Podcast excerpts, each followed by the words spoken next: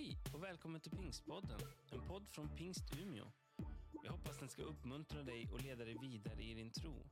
För att få mer information om Pingst Umeå och allt som händer i kyrkan, gå in på umia.pingst.se eller följ oss på Instagram och Facebook, at pingstumia. Ja, varför gör vi det här? Det kan man fundera på, vi som familj alltså. Inte varför vi prisar Herren, det vet jag, tror jag vi vet. Flyttar till Nordafrika efter att blivit... Sandra ska läsa en bibeltext alldeles snart, det är därför hon hänger kvar här. Jag har bett henne om hjälp. Eh, efter att ha blivit avvisade från ett land, femte gången till ett nytt land med olika språk och med barnen små. Josef, när vi flyttade första gången då var du bara åtta veckor. Så flyttade vi till Etiopien.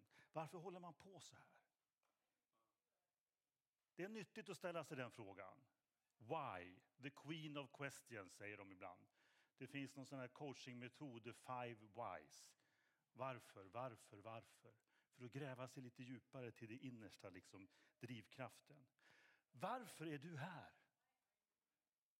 Varför finns vi som församling? Ja, vi vet ju det, men det är ändå bra att liksom ställa sig frågan som individer. Jo, men vi har ju en vision i församlingen som är jättebra. Men ändå varför? Varför? Varför? Att vrida ett varv till, att reflektera och att låta ordet utmana oss en gång till på ett lite djupare plan. För några veckor sedan på gudstjänsten här så eh, Hanna-Maria predikade om Apostlagärningarnas sista kapitel tror jag det var. Ulf ställde lite frågor till oss. Och I början på gudstjänsten under lovsången så drabbade det mig liksom så tydligt ännu mer än förut tror jag, eller ännu en gång kanske jag ska säga, att egentligen så är svaret i botten enkelt. Vi sjöng den här i mörkaste natt. Ett namn lyser klart. Låt det vara Jesus. Och någonstans i botten så är det ju precis bara det det handlar om. Människorna i Nordafrika behöver Jesus. Syrien behöver Jesus. Även palestinierna behöver Jesus. Och både det sargade Jemen och den unga studenten som jag och Matteus träffade i Oman som var från Saudiarabien. Han behöver ju Jesus. Och Umeå behöver Jesus. Det är ju det det handlar om. Men det räcker ju inte för en predikan. Så vi ska ta ett varv till och fråga oss vad är egentligen Guds uppdrag, Guds mission för oss som familj och tillsammans. Och då så tror jag det var faktiskt under den gudstjänsten redan som min tanke på något vis hamnade i Jesaja 42. Vi har ju missionsbefallningen, Matteus 28. Vi har berättelsen i Apostlagärningarna. Vi har liksom Jesu exempel som vi ska följa. Eh, men det här är ju en del av en större berättelse. Och det är så fascinerande att kunna gå tillbaka till en text som är 750 år före Jesus och Paulus. 2700 år sedan skrevs det här. Och så ska vi få lite mer liksom resonansbotten i varför vi håller på. Jag tänkte det är som en gitarr nästan. Tonen kommer ju från strängen, men det är ju lådan som ger liksom det fylliga ljudet. Vi har ju fantastiska texter och utmaningar och uppdrag i Nya testamentet. Men det är som att Gamla testamentet och profeterna ger den här klangbotten där det blir som lite fylligare. Och därför så ska vi nu få höra Jesaja 42, 1-12. Tack för att du har väntat och läser. Detta är min tjänare, som jag ger kraft, min utvalde, som jag har kär. Jag låter min ande komma över honom, han ska föra ut rätten till folken. Han ropar inte, han höjer inte rösten, hans stämma hörs inte på gatorna. Det knäckta strået bryter han inte av, den tynande lågan släcker han inte. Trofasthet, trofast skall han föra ut rätten. Han skall inte tyna bort eller knäckas innan han har fört rätten till seger på jorden. Fjärran länder väntar på hans undervisning. Så säger Gud, Herren, han som har skapat himlen och spänt upp den, brett ut jorden med allt vad den alstrar, han som gett liv åt människorna där, livsande åt dem som vandrar på jorden. Jag, Herren, har i min trohet kallat dig. Jag tar dig vid handen och skyddar dig.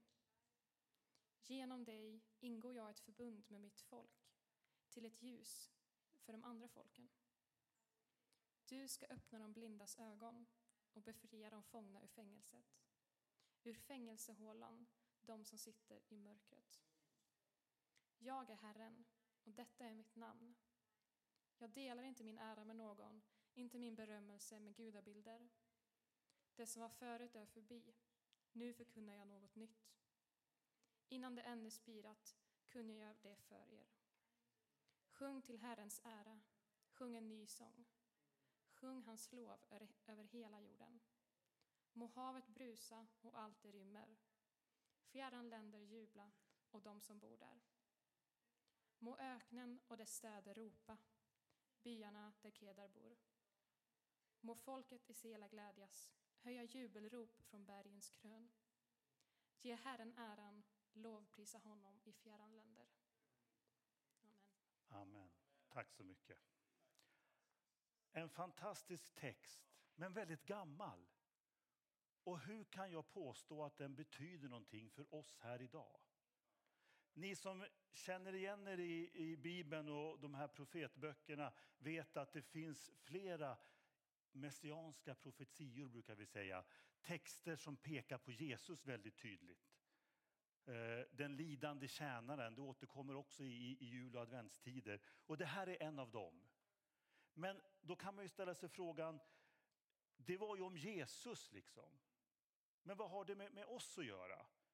Hur kan jag säga att det här är relevant liksom med uppdraget för oss som familj och för oss som församling? Jo, då ska du få lite tolkningsnycklar innan vi går tillbaka lite djupare in i texten.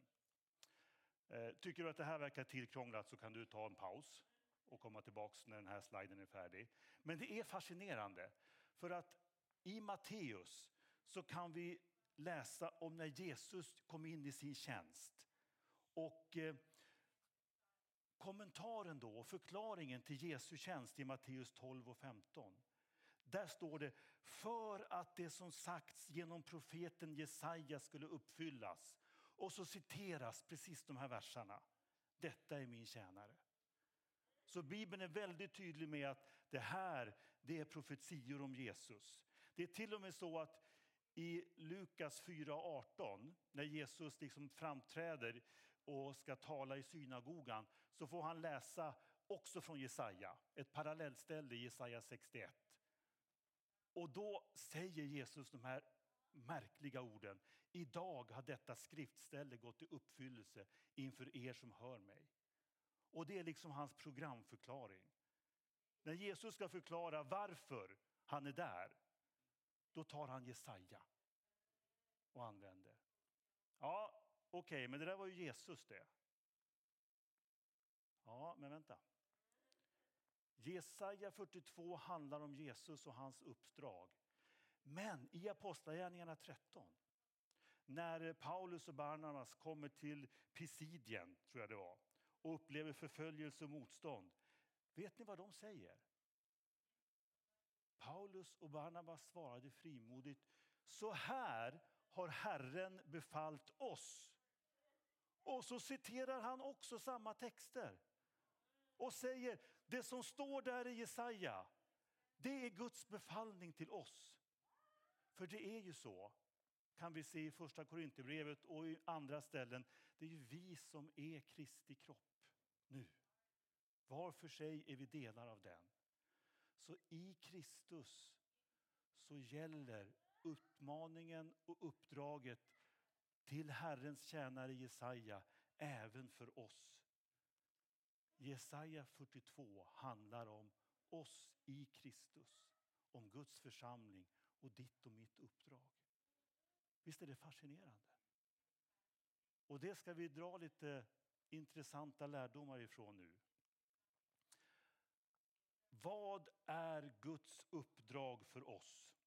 Varför åker vi ut till Tunisien, till Nordafrika? Varför håller vi på? Ja, det mest fascinerande det är ju, nu ska vi se så att jag hittar rätt ställe bara i mina papper och blad.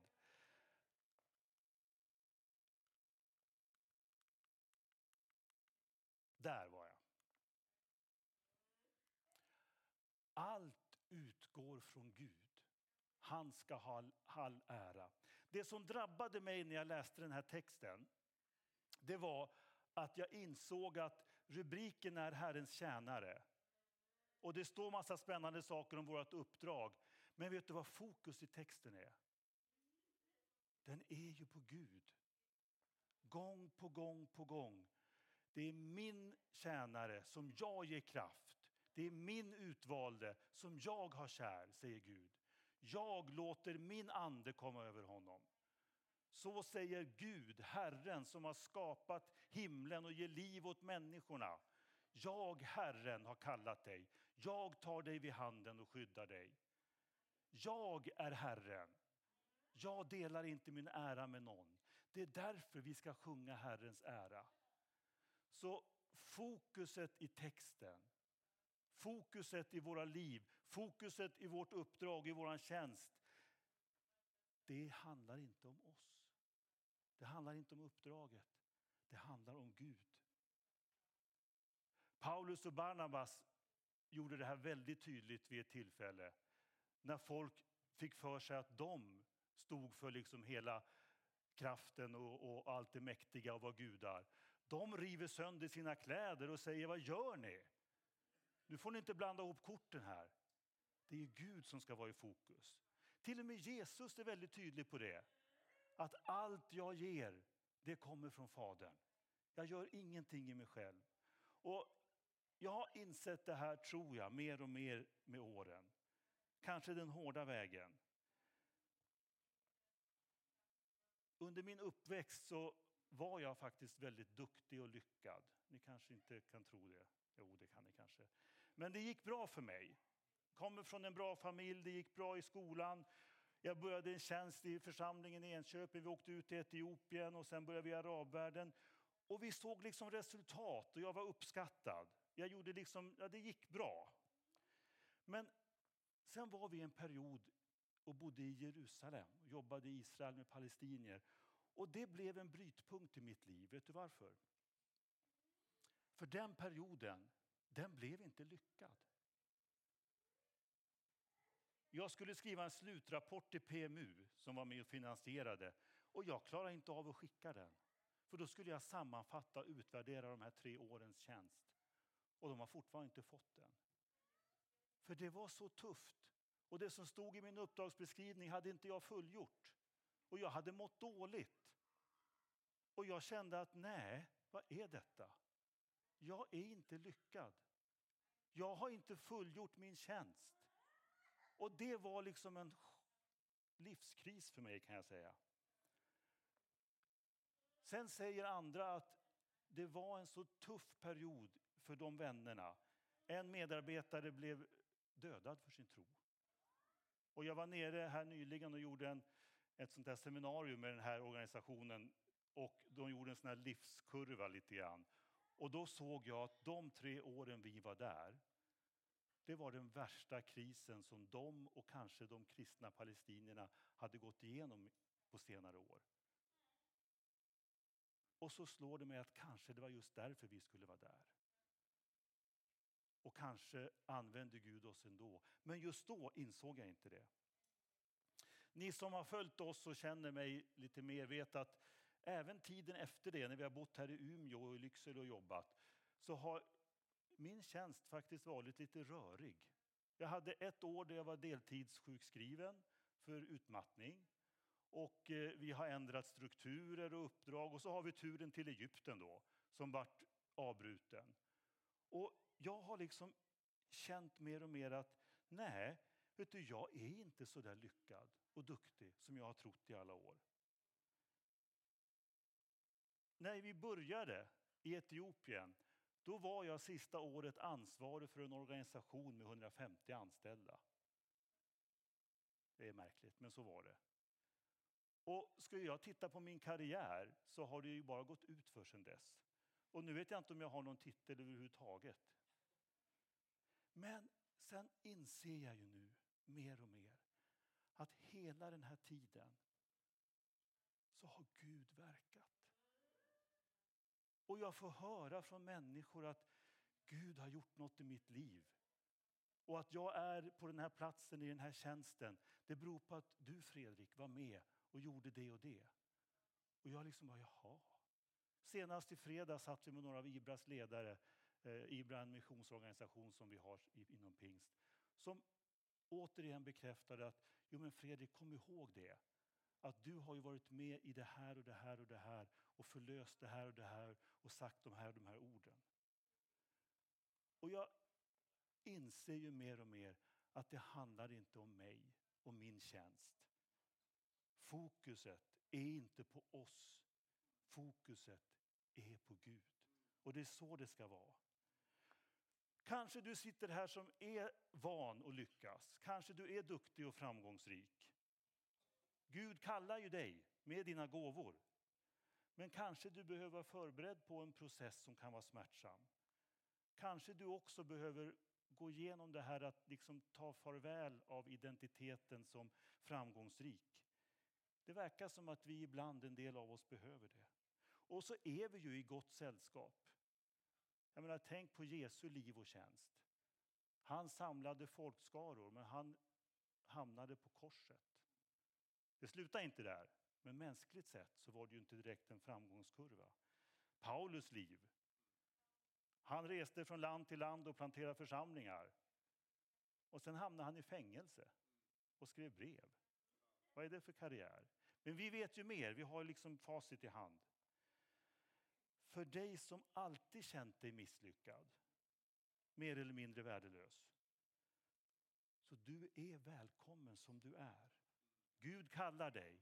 Du har gåvor. Och kanske till och med att du har en kortare resa in i det Gud har tänkt än vad en del av oss som kan tyckas så framgångsrika har fått ha. Hälsningen från Guds ord idag, det är att det är Gud som ger kraft. Det är Gud som har oss kär. Det är Gud som låter sin ande komma över oss. Det är Gud som har skapat himmel och jord. Det är Gud som har gett liv åt människorna. Det är Herren som i trohet har kallat dig. Det är Herren som har tagit dig vid handen. Det är Herren som skyddar dig. Det är bara han som ska ha all ära. Och det är kanske det viktigaste vi kan lära oss från den här texten om vårt uppdrag. För det handlar inte om vad är Guds uppdrag för oss, familjen Bengtsson, troshjältarna, som återigen ger sig iväg. Det handlar inte om vad är Guds uppdrag för pingströrelsen, pingst i Umeå. Det handlar inte ens om vad är Guds uppdrag för oss. Vad är visionen? Vad är missionen? Utan det handlar om vad är Guds uppdrag för oss. Det är där fokuset ska ligga.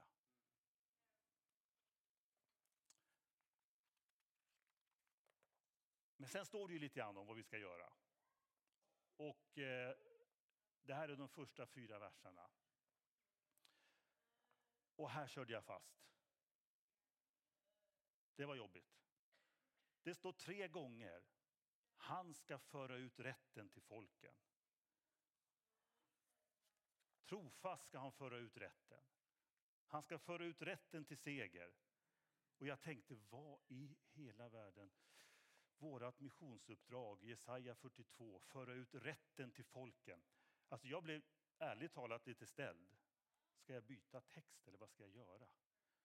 Föra ut en rätt till folken, låter som man är någon slags servitör. Liksom. Vad skulle det vara för rätt i så fall? Sen kom jag på att är det någon rätt vi ska föra ut så är det ju fika. Har ni sett det här videoklippet? Det är på Youtube. Det är några killar som har gjort en rapsång om Swedish fika. Och den är jättebra.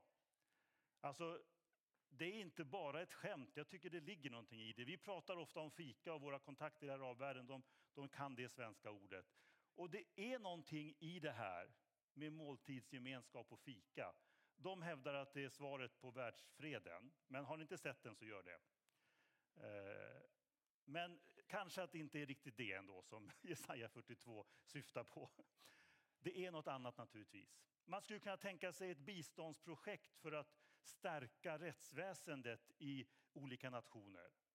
Och det tror jag finns och det vore ett väldigt bra projekt. Eh, för det behövs verkligen.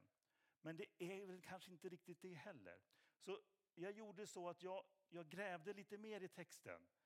Vad står det för? Det här ordet, rätten, justice på engelska. Och så hittar jag det hebreiska ordet, missfatt tror jag det uttalas. Och så hittar jag betydelsen på det hebreiska ordet. Och faktiskt ett annat Youtube-klipp som jag verkligen rekommenderar. Där de har förklarat det här konceptet utifrån hebreiska och Bibelns hela berättelse. Så den, den eh, stämde med alla kommentarer och allting jag, jag läste. Så den rekommenderar jag ännu mer. Bible Project heter det här gänget. Justice så får du upp en fantastiskt bra video som förklarar med underbara animationer och riktigt eh, grundat vad det här står för. Och då är det så här att rätten i Gamla testamentet, justice eller Missfatt det kan stå för straffrätt, alltså rättvisa ska skippas. Retributive justice heter det visst på engelska. Men oftast så syftar det på att man ska återställa rätten och rättvisan. Upprätta och ställa till rätta. Restorative justice på engelska. Och redan där börjar man känna att yes, då är jag med. Eller så kan det också vara att verka för allas rättigheter. Att skapa en medvetenhet, affirmative justice. Det är vårt uppdrag enligt Jesaja 42 att föra ut rätten till folket. Vi kommer med ljus och befrielse och upprättelse i Jesus. Och ofta när det här står så kopplas till de utsatta grupperna i samhället. Det är en kvartett på fyra stycken som räknas upp om och om igen. Den faderlöse, änkan, hjälp mig nu, den fattige och främlingen. Tack. Där ska vi vara med och föra ut rätten. I världen och i Sverige och i Umeå. Vilka är de utsatta grupperna? Vilka är de som inte någon lyssnar på? I Umeå. Det är där vårt uppdrag ligger. Och Jesus han förkroppsligar ju det här. Han lever det här. Att gå till de som är utanför. Att upprätta de svaga. Och att göra det, inte bara prata om det, finns också i det hebreiska sättet att tänka, filosofin.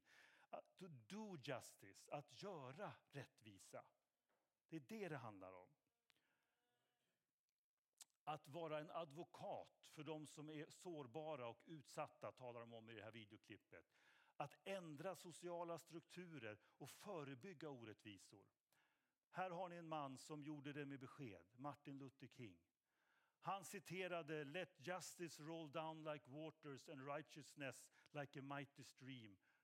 Och det är från Amos 5 och 24. Och det är missfatt. Det är den rätten som han var med och drev och slogs för. För att det skulle förvandla livet för de som levde i diskriminering och utsatthet. Men så vet vi också att vi kan kämpa och vi kan försöka. Men samtidigt så är vi ju alla en del i problemet. Vi kan konstatera att hur mycket vi än försöker så lyckas vi inte alltid så bra.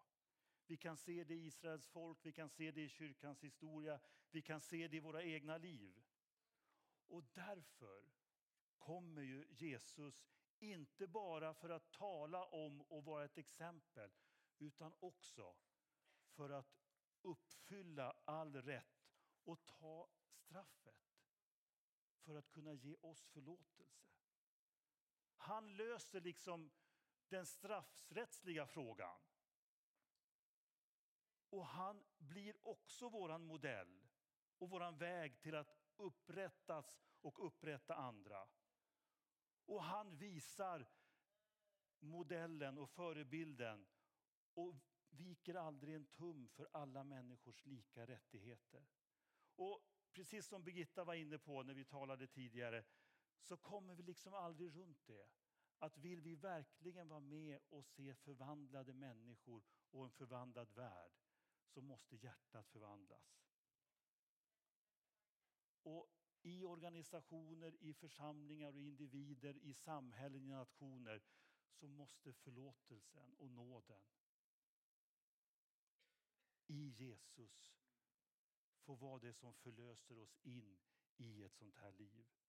För hur fina FNs deklarationer än är och hur fantastiska pedagogier vi än kan hitta så är det bara Jesus som är trofast och rättfärdig och kan säga dina synder är dig förlåtna. Och det är hans namn som ska ge folken hopp. Det är därför som vi inte bara coachar och säger kom igen, du kan fixa det här. Utan det är därför vi också vill sitta ner i ett förbönssamtal och säga, känner du att det finns någonting i ditt liv som du behöver be Gud om förlåtelse för? Det är därför vi behöver kunna be om helande i Jesu namn. Så att de såren som så lätt orsakar att man själv blir en del av det här återupprepande eh, orättvisan, att de såren får läkas. Och det är därför som vi i Jesu namn behöver kunna bryta band och bojor. Så att människor får uppleva befrielse och verkligen komma ut i ljuset. Det är det vårt uppdrag handlar om. Och det är det vi kan göra bara, bara genom Jesus. För precis som jag citerade i sången. Och som det står i texten ska jag säga. Du ska öppna de blindas ögon och befria de fångna ur fängelset, ur fängelsehålan, de som sitter i mörkret.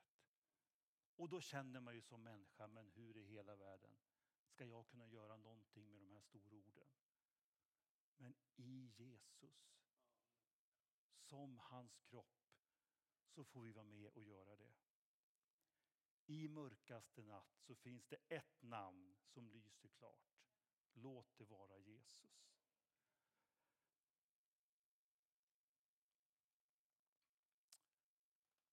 Jag kan inte låta bli att nämna det här med alla folk bara till sist.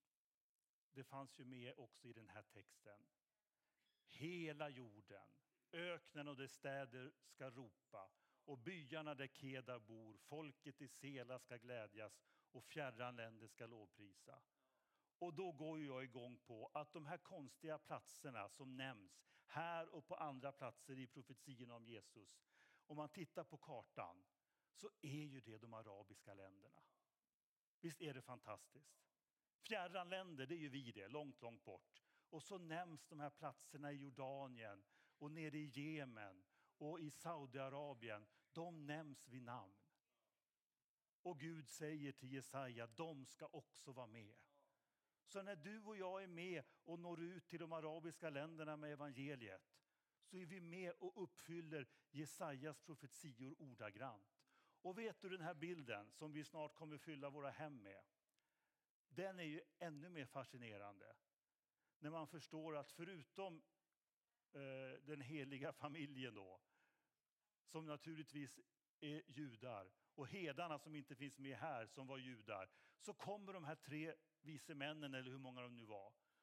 Och man vet ju inte exakt var de kommer ifrån.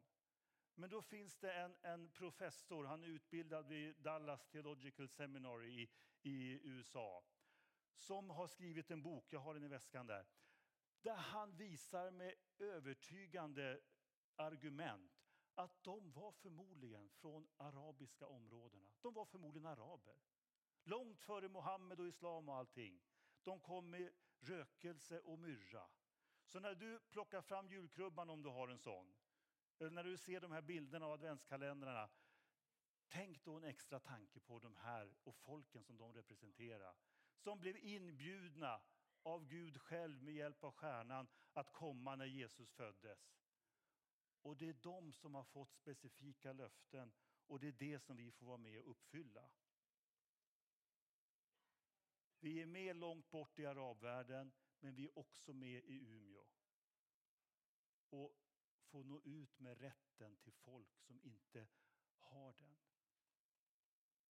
Det var så spännande, jag såg i vår chattgrupp att Maria Carmona som jobbar på härberget här, hon fick vara nere i Härnösand i veckan och skrev en rad och tala till poliser och socialarbetare om EU-migranternas situation. Och jag kände att ja, hon uppfyller ju profetiorna.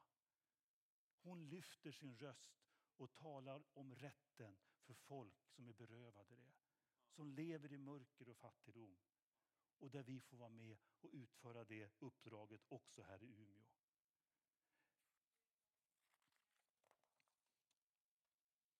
Och Gud inte bara kallar dig in i uppdraget, utan han har dig kär. Det är där det börjar. Han ger dig kraft. Han låter sin ande komma över dig och han vill ta dig vid handen, läste vi.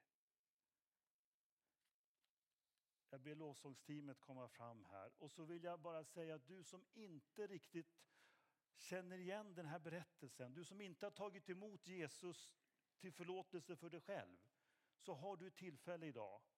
Vi har en förbönsplats nere under trappan där, dit du kan gå och få samtala med någon och få förbön och det finns förebedjare som är beredda. Du som inte riktigt har vågat tro att du faktiskt kan göra någonting för Gud. Vet du, det här är Guds ord till dig. Han älskar dig och han kallar dig. Och jag vill bara uppmuntra dig att på något vis gensvara och säga ditt ja till honom. Du kan komma fram här till den här platsen, tända ett ljus, skriva en, en lapp och sätta på korset eller gå ner och få förbön och samtal. Men gensvara på Guds kallelse till dig. Och du som känner att du är uppmuntrad eller utmanad på något vis, vad som helst. Följ andens maning i ditt hjärta. Handla, gör rätt, gör någonting. Vi, vi ställer oss upp allesammans. Och så vill jag till avslutning tala ut de här orden över dig. Om du vill ta emot. Känns det naturligt så håll fram händerna så ska jag läsa och citera ur Jesaja 42 en sista gång, men för dig. Då säger Herren att du är min tjänare som jag ger kraft.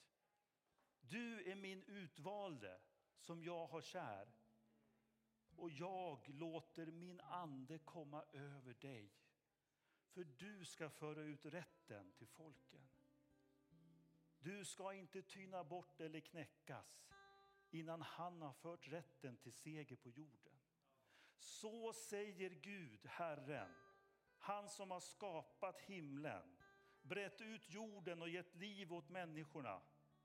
Jag, Herren, har i min trohet kallat dig och jag tar dig vid handen och skyddar dig.